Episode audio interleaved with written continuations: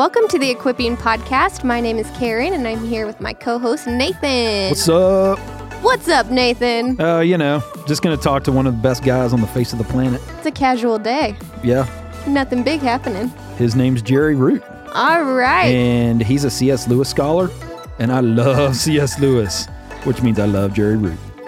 they are equal. And the reason I love C.S. Lewis is because C.S. Lewis loved Jesus. All right, just Jesus juked everybody. Everybody. Well, as Nathan said, we're here with Jerry today, and we hope that you enjoy our conversation. Well, it's our privilege today to have on the podcast with us Dr. Jerry Root.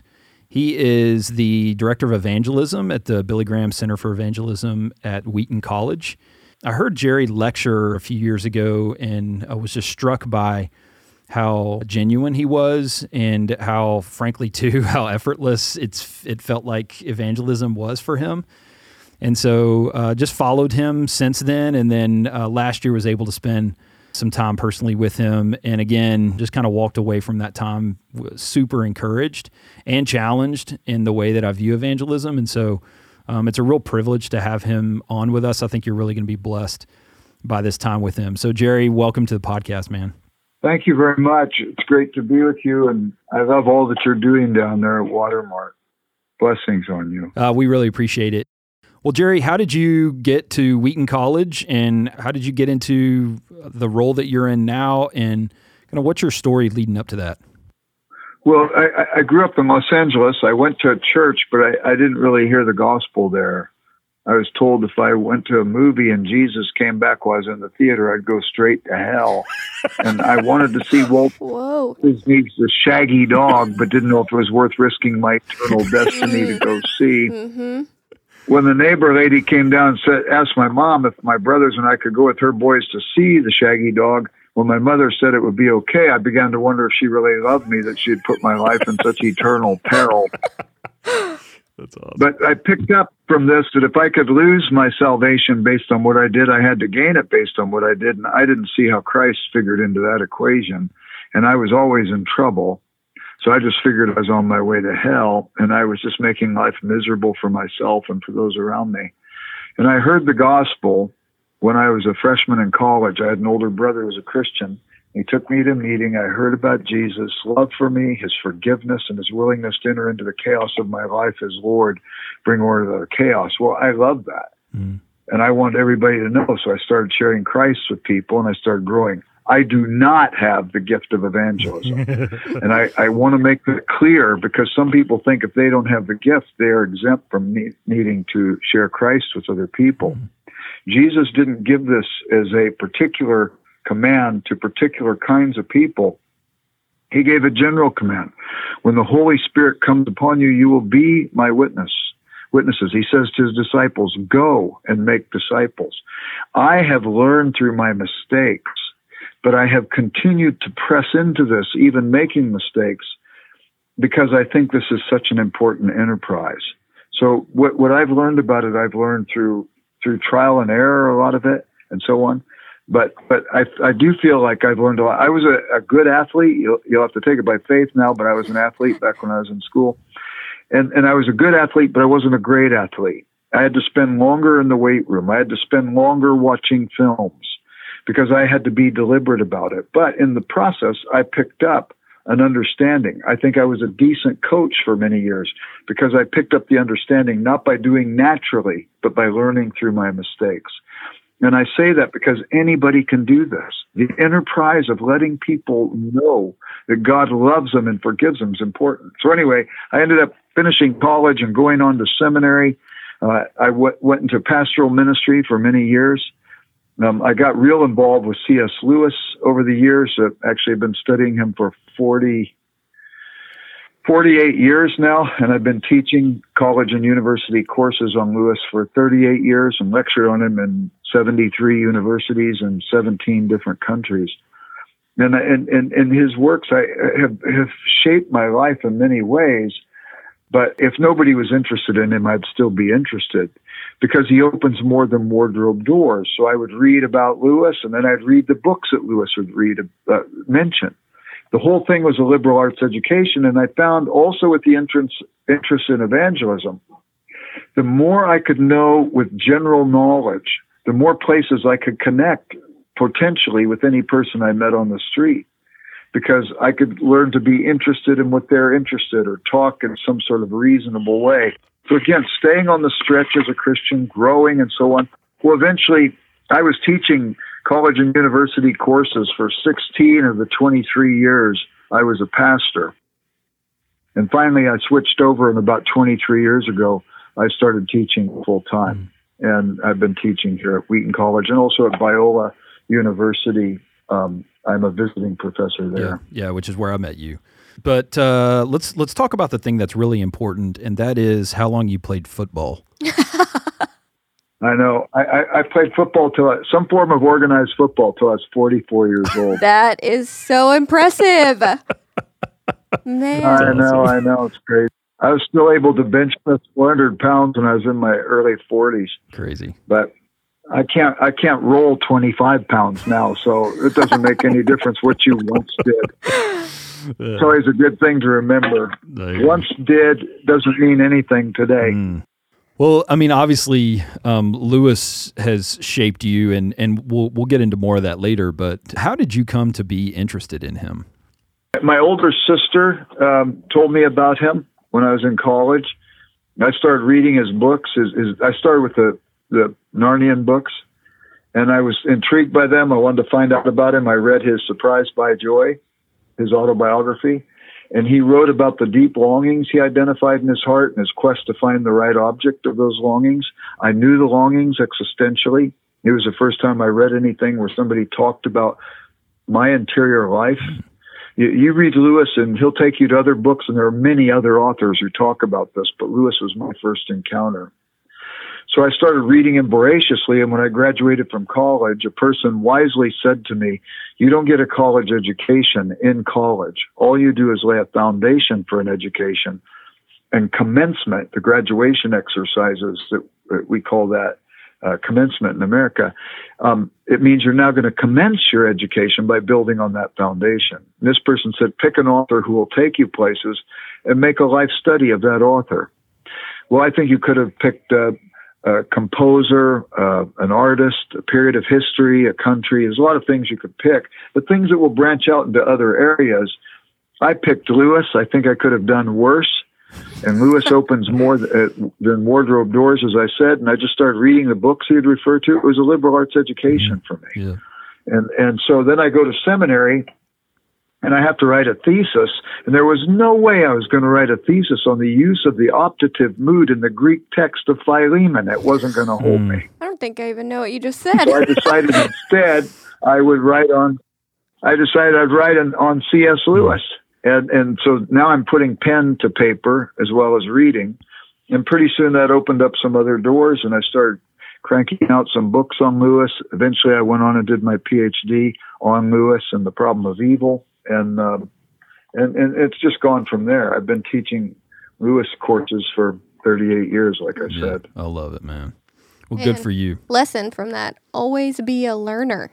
Been learning about this guy for yeah, yeah. I think that's years. true. I think that's absolutely true. Mm. Uh, because if you're not always a learner, you're you're going to shut down intellectually, and if you shut down and assert anything, you're going to be a bigot. Mm. You you you you you have to stay on the stretch. Always, we should stay on the stretch. Mm-hmm. I think it's important. And the other thing too is if we're staying on the stretch, we'll enter into evangelistic enterprises where we're we're asking good questions of people and so on, and being interested in them as human beings, rather than just trying to make them targets for our evangelistic enterprise. That's never good. Mm, yeah, yeah. We want to love on them in their unique situations, and so being a learner helps us that way. Well, as we as we launch into the conversation on evangelism, so let's just start with some of our common motivations. So we don't want to necessarily, like you said, see people as a target, but what are some of the reasons that we begin to share Christ with others? Because some of the things that I'm seeing are uh, guilt, fear, shame as underlying emotions uh, that just tell us, hey, something's off spiritually. Uh, we see people who are um, wanting to perform, that they're trying to gain accolades of some kind from their peers. Uh, we see people who are genuinely initially excited uh, about the faith, and that's why they're sharing. So, Jerry, what are you seeing as uh, some of these motivators for why people share the gospel? If a person's sharing out of fear and so on, at least they're sharing at one level. Mm. So I, I, I wouldn't want to to throw a wet blanket over them but I think I'd want to nurture them towards a more healthy motivation. Because um, as long as they're sharing out of fear or they're sharing out of guilt, it's still self referential. It's all about them. It's not about Christ nor about the mission of Christ in the world. So never destroy. Have you ever had a perfectly pure motive for anything you've ever done? Man, I wish I could say yes. And if you yeah. and if you waited till you did have a if you waited till you did have a perfectly pure motive, you'd never do anything. Mm. So each of us wants to take the, the, the sparks that are there. The Bible says God will not put out the smoking flax. Um, he's going to fan into an, a, flame the embers that are there. So take the embers and, and see if we can help that person channel the passion they have in a, in a way that's properly motivated. And I believe one of the biggest reasons why we share our faith is we're overwhelmed with the power of the gospel is doing in our life. That means we always have to be mindful and and I know when I first started sharing Jesus, uh, the first guys I shared Jesus with, it was like three days after I became a Christian. I was overwhelmed. God loved me. Mm-hmm. This is amazing. God forgave me. I had plenty to be forgiven of. And I'm sure I didn't even know all the stuff that I needed to be forgiven of. But I, I, I, I was overwhelmed by that. I want people to know that. I want them to know the good news, and it's still good news to me. Yeah. So I think the, the, the best motivations will be this growing mindfulness of our own brokenness, our own need for the love of God, our own need for His forgiveness, our own need for His Lordship in our life, making order out of chaos. And when we're aware of that, it's not self referential. That turns us in all of our neediness to the God who meets us with His love, with His forgiveness, with His Lordship, and so on. And I think that's the motive, really, the biggest motive. And, and and uh, it's it's interesting to me because the pattern is manifest in Scripture quite often. Um, you you have in Ephesians four twelve, for example, this verse that says that the role of the pastor teacher is to equip the saints for the work of ministry. And that Greek word for equip, it's katartismos, and it's a unique word. It, it had many uses in secular Greek in the time of Paul as he wrote this, but primarily two. It was a medical term and it meant to mend the broken bone, set the broken bone so that it would have use again. And then it was a nautical term, rig the ship for full sail so you could get it out of the harbor and deploy it to do the very thing it was meant to do. So mend and deploy, basically. Mm. And, and as I think about this, the mending part, we live in a broken, fallen world. And, and it's a world with generational sin. And every one of us have been affected by the good and bad that have come, has come down to us uh, since the fall. And consequently, this mending is important. And if I begin to see that the power of the gospel to help set me free and, and, and, and make me whole again, I think it will be out of the riches of that growing awareness. My need for Jesus is not casual; it's constant. So you you, you can look at things like like um, even even when God created Adam and Eve, He said, and, and for this reason, the man shall leave his father and mother and cleave to his wife, and the two become one flesh. Well, there were no fathers and mothers at that time, as I read that text. But he's saying this for our benefit later. And all of us, the sins of the parents are visited on the children, third and fourth generation. Now, the Bible's a balanced book because it says just because the fathers eat sour grapes, it doesn't mean the children's teeth will be set on edge. It also means, though, we may be passing on goofy stuff to the generations that follow us. Mm-hmm. But you have this kind of thing coming down. And uh, if, if you're driving down the road and somebody cuts you off, you honk the horn, that's one thing. But if 20 miles down the road you're still tailgating that person, honking the horn, screaming obscenities at them, it's not about them cutting you off. You've brought something from generational past and it's being projected and played out in that situation. We do it in our marriages. We can do it in our friendships. We can do it in anybody that we, we don't see eye to eye with, somebody who's of a different political persuasion, whatever the case might be. And, and we've got to mend so that we're not bearing all that garbage with us. There, there has to be some sort of transformation.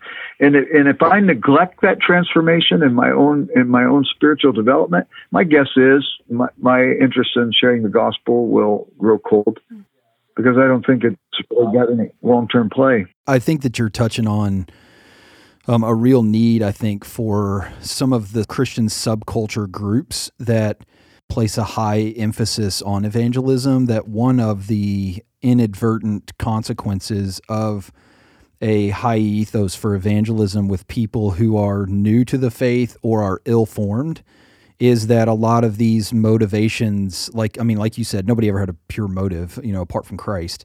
And uh, and so we we come to it. I, I think initially, at least for me, this was my experience. I initially came to evangelism with a lot of excitement. Like you said, I was like, man, tag gum, I'm a sinner and God saved me, and that's awesome. You know, like you should know about that too.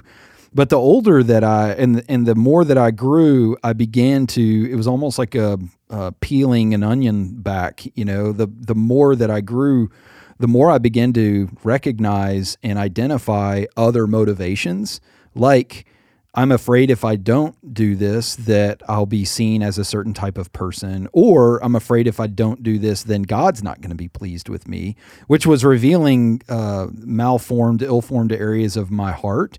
And then there's a lot of you know guilt and shame, and it it can really go both ways. I mean, on, on one front, there's hey, I'm I do this all the time, and you can develop like a savior complex, like hey, God needs me, you know, like I'm I'm the key to the kingdom kind of thing versus doing so out of a out of a heart that's been formed. And so probably quite a few of our listeners listening to this right now are going, yeah, I've got mixed motivations. Um, I, I haven't even thought about spiritual formation as a foundation for evangelism. And you know what what is God doing? How do I get to that spot where um, I'm not experiencing those things? And so you've talked about this word in Ephesians 4:12 about mending and deploying. I feel like a lot of people get to the deployment part without the mending. And so unpack that for us. What does that look like? Well, I think that they both are going on at the same time. Mm-hmm. I don't think any of us is going any of us will be able to say, "Well, I'm fully mended, so now I'm ready to go out right, the gospel." Right. Yeah, I, I, even Jesus with the with the demoniac in Luke eight, this guy wants to go with Jesus. Mm-hmm. He's fallen in love with Jesus. Jesus is transforming his life. And Jesus says, No, go tell your, your family about what I've done for you. And the guy goes out and he tells the people in Decapolis, that's 10 cities. Jesus' follow up program with him is get to the place where you're telling others about me. Now, I'm sure if he's been all those years in the caves, naked, screaming, cutting himself, and all that stuff, I'm sure he's got some some uh, baggage that he's taking with him.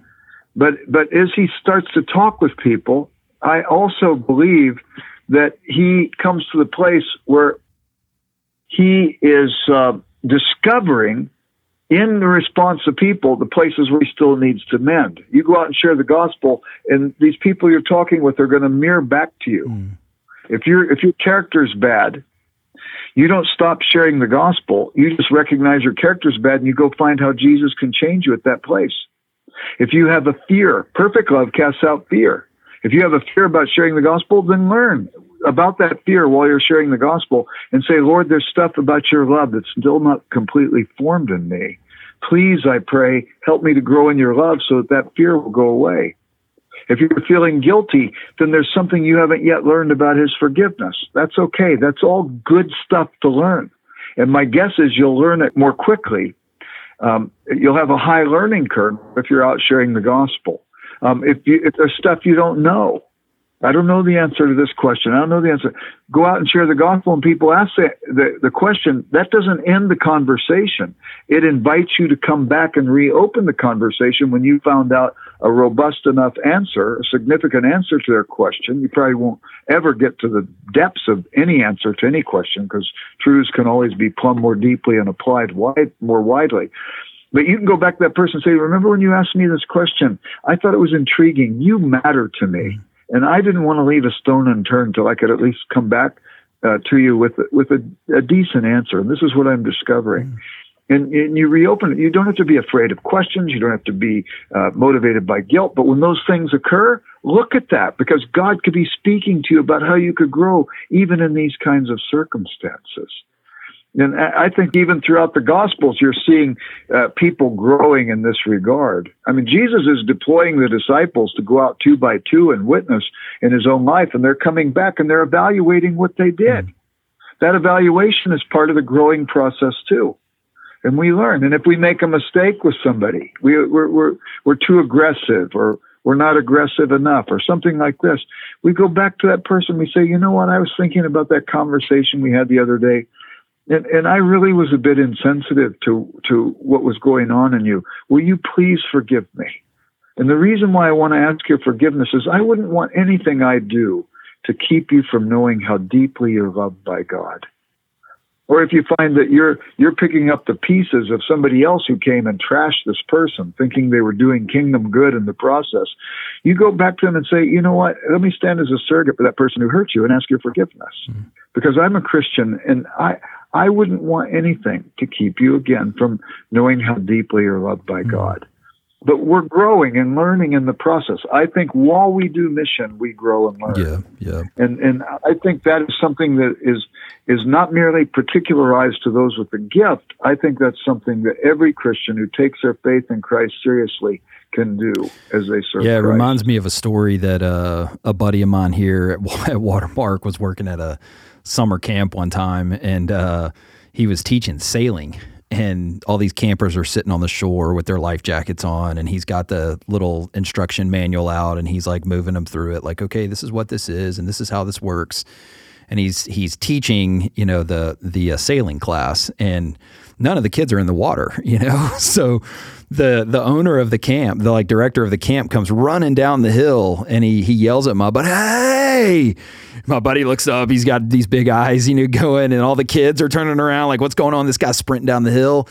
And he's like, hey, get him in the water. So he runs down and starts grabbing these campers and he chunks them in the water and like throws them on the sailboat. And the kids are out there trying to, you know, grab the sail and the boats are capsizing and kids are floating in the water. And uh, the camp director puts his arm around my buddy and, and uh, he's like, isn't that awesome? And then he looked at my friend and said something I think really profound. And he, he just said, you never teach sailing from the shore and I think that that's the what you're getting at is you know there's a way where the Holy Spirit is like, hey, I'm going to push you out into the water, and actually, me pushing you out into the water is going to be this simultaneous mending, deploying, deploying, mending as I'm forming you greater and greater into the image of of Christ. I think that's a really good insight, and I think it's a great illustration. And Jesus said something similar he said, Don't worry if the day comes and you're thrown before magistrates and asked to give an account of your faith.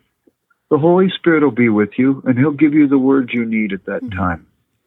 And I think if that's true before the magistrate, when the pressure's on and stuff like that, we can trust that those same resources will be there, even in the gentle conversation that comes up at the workplace or across the back fence with a neighbor or something like that. Those resources are always available in Christ. And, and I think your illustration about, yeah, get in the water, get in the water. If you're afraid of striking out, don't play baseball. Mm-hmm. But if you never play baseball, you'll never know the joy of hitting a home run. Get in the game. Yeah. And, and, and I want to say one more thing about that too. Um, I I think it works like this. When I, I when I was in college, I started on the football team for three years, and I loved being on the field. Again, I wasn't the greatest athlete out there, but I was a good athlete, and I, I was a, a stable athlete, and so on. But I loved being on the field. Coach had a game plan if I wasn't going to abide by his game plan and I was going to do something different, run my own plays and stuff, he would have pulled me and put me on the sideline. But if I wanted to play, I needed to abide by the game plan. So I, I, I get in the game. I would rather be in the game than on the sideline. And the person who enters into this missional thing, they begin to sense that the winds of the Holy Spirit are filling their sails.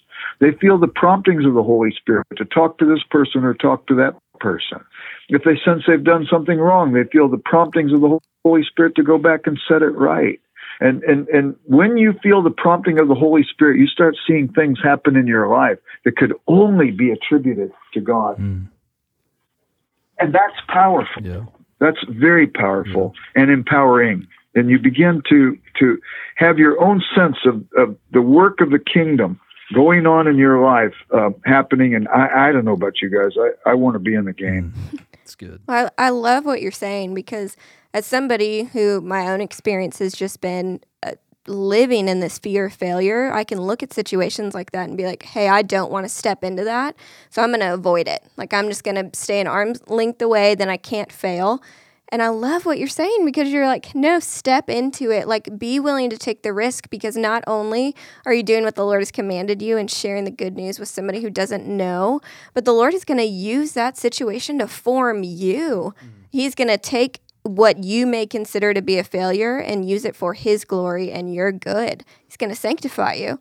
And that's so sweet of the Lord. It's just like Him to take something that would be terrifying to us and use it to shape us. Yeah, it's the perspective of what is failure. Yeah, and a lot of times in our minds, it's it's uh, well that, that was embarrassing, or they didn't, or they didn't put their faith in Jesus, or whatever. But when you look at it from God's perspective, it's like, man, I'm using all of this yeah. to shape and form you into the image of Christ. Yeah. So there's this underlying formation driver that as people are stepping out in faith they're being formed. Yeah. and as they're being formed they're able to step out in in deeper ways and then be formed in deeper ways. It, it was interesting. David david brainerd he was a, a pioneer missionary to the indigenous peoples and was a, a, engaged to jonathan edwards daughter. He died before uh, he was able able to marry Jonathan Edwards' daughter, but Edwards wrote a biography of him. And David Brainerd's prayer was, Lord, let me make a difference for you that is utterly disproportionate to who I am. Mm, that's so good. Lord, let me make a difference for you that is utterly disproportionate to who I am. And, and as long as I'm stuck in my fears mm. and insecurities or my guilt I am being diminished from the kind of person God's making me into. If I incline towards the risks and if I incline towards um, stepping out, then that's where the growth begins to take place. You, you cannot strengthen a muscle and gain girth if you're not exercising it. Mm. So I think that that's part of the deal too.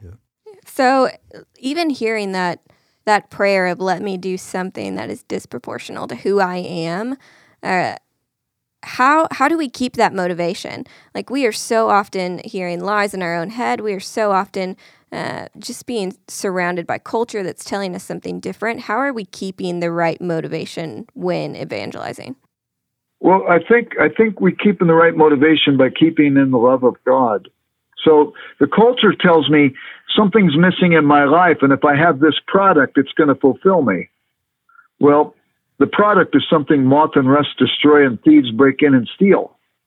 How's it gonna how's it gonna fulfill me by virtue of its temporal nature? I am at heart a, an eternal creature. There, there's only one way I'm going to be ultimately satisfied. If, if, if I if I married my wife and expected her to do for me what only God could do for me, I'll begin to project my disappointment on her because she didn't do for me what only God could do for me. And the problem is, it wasn't her fault. It was my misplaced expectation. If I'm placing my expectation in the things that some marketer tells me will fulfill me, I, I, I, I should have lived long enough by my age to see that these promises never come true. Mm-hmm. But here's God who says, No, I, I will give you something bigger. I will give you myself. Take me. Jesus says, I am the bread of life. Take me, eat me. Jesus says to the woman at the well, I am the water of life that springs up into living water. I am the one who will fulfill you. I am the one who will forgive you. I am the one who will give you something that is so substantively sound to the fulfillment of your life. And so I think I need to live there if I want to proclaim with conviction that God could do that for somebody else. So I think that the biggest thing that keeps me motivated is to stay in the love of God. And if I feel myself drifting, don't beat myself up. Just go to God honestly in my prayer and say, God, help me. You, you know, it's interesting. In First John 1 9, it says, if we confess our sins, he's faithful and righteous to forgive us our sins and cleanse us from all unrighteousness. The Greek word for, for, for confession is the Greek word homologeo, homologeo, to say the same thing. Mm-hmm. When a person in seminary is taking a course in preaching, they take a course called homiletics, comes from the same word.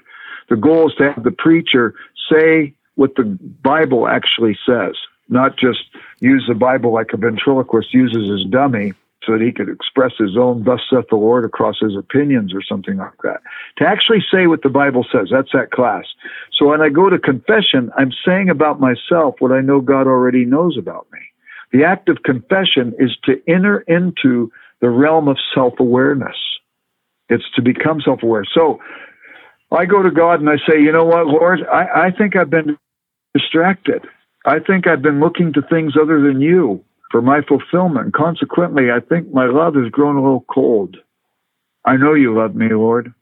Sometimes I, I, I, I don't know it beyond just head knowledge, but I pray that you would work it into the shoe leather of my life. Make it part of the very pulse of my, of my veins. Make it the very breath I breathe. I want to live in your love. And as we live in his love, I think that these things just spill out of us naturally. I've never seen a person be offended by a grandmother who pulls out pictures of her grandchildren. She loves those kids. She wants everybody to see them. I've never, uh, people, we all understand the sports fanatic who's always talking about his team. We've got our teams too. We get it. If a person is passionate about art, if a person is passionate about music, we get that. And I think that that kind of passion makes sharing the gospel natural and easy. Mm-hmm. So that's, I think, how we stay in the motivation. Yeah. One of the classics that I return to frequently, at least once a year, is by Brother Lawrence, The Practice of the Presence of God. And that's yeah. one of the main takeaways that I always take away from that little book is how he he so effortlessly when he drifted from the love of God, he so effortlessly like he well he noticed it. And then instead of you know wallowing in a bunch of guilt and shame and you know dragging on and on and on and he just kind of like sh- uh, shrugged his shoulders and turned to the lord. And like you said um, he said the same thing that the lord was saying and confessed and asked for help and moved on. And it when i read him it seems so simple you know and and uh and i think it really is simple but i think the simplicity of it you recognize more and more as you consistently practice it um, which is why he's talking about you know hey i'm every day i'm practicing the presence of god. And ultimately like i've heard you say that that is the the foundational truth for all really all Christianity, for sure, all formation is a knowledge of and a walking in the love of God.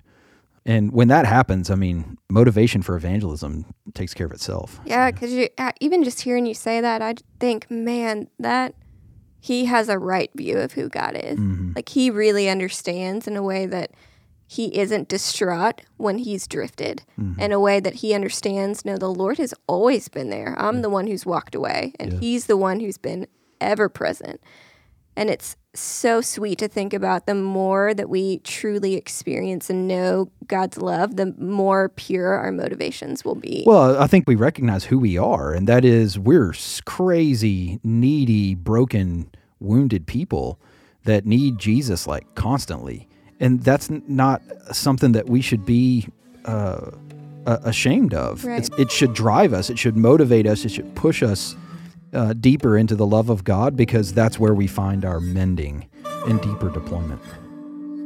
We hope you enjoyed part one of three with Jerry Root talking about evangelism. If you like what you're hearing, then subscribe and tell your friends about it. And if you got any questions or comments, then email us at equippingpodcast at watermark.org. And we hope you tune in with us next week. Bye. Peace.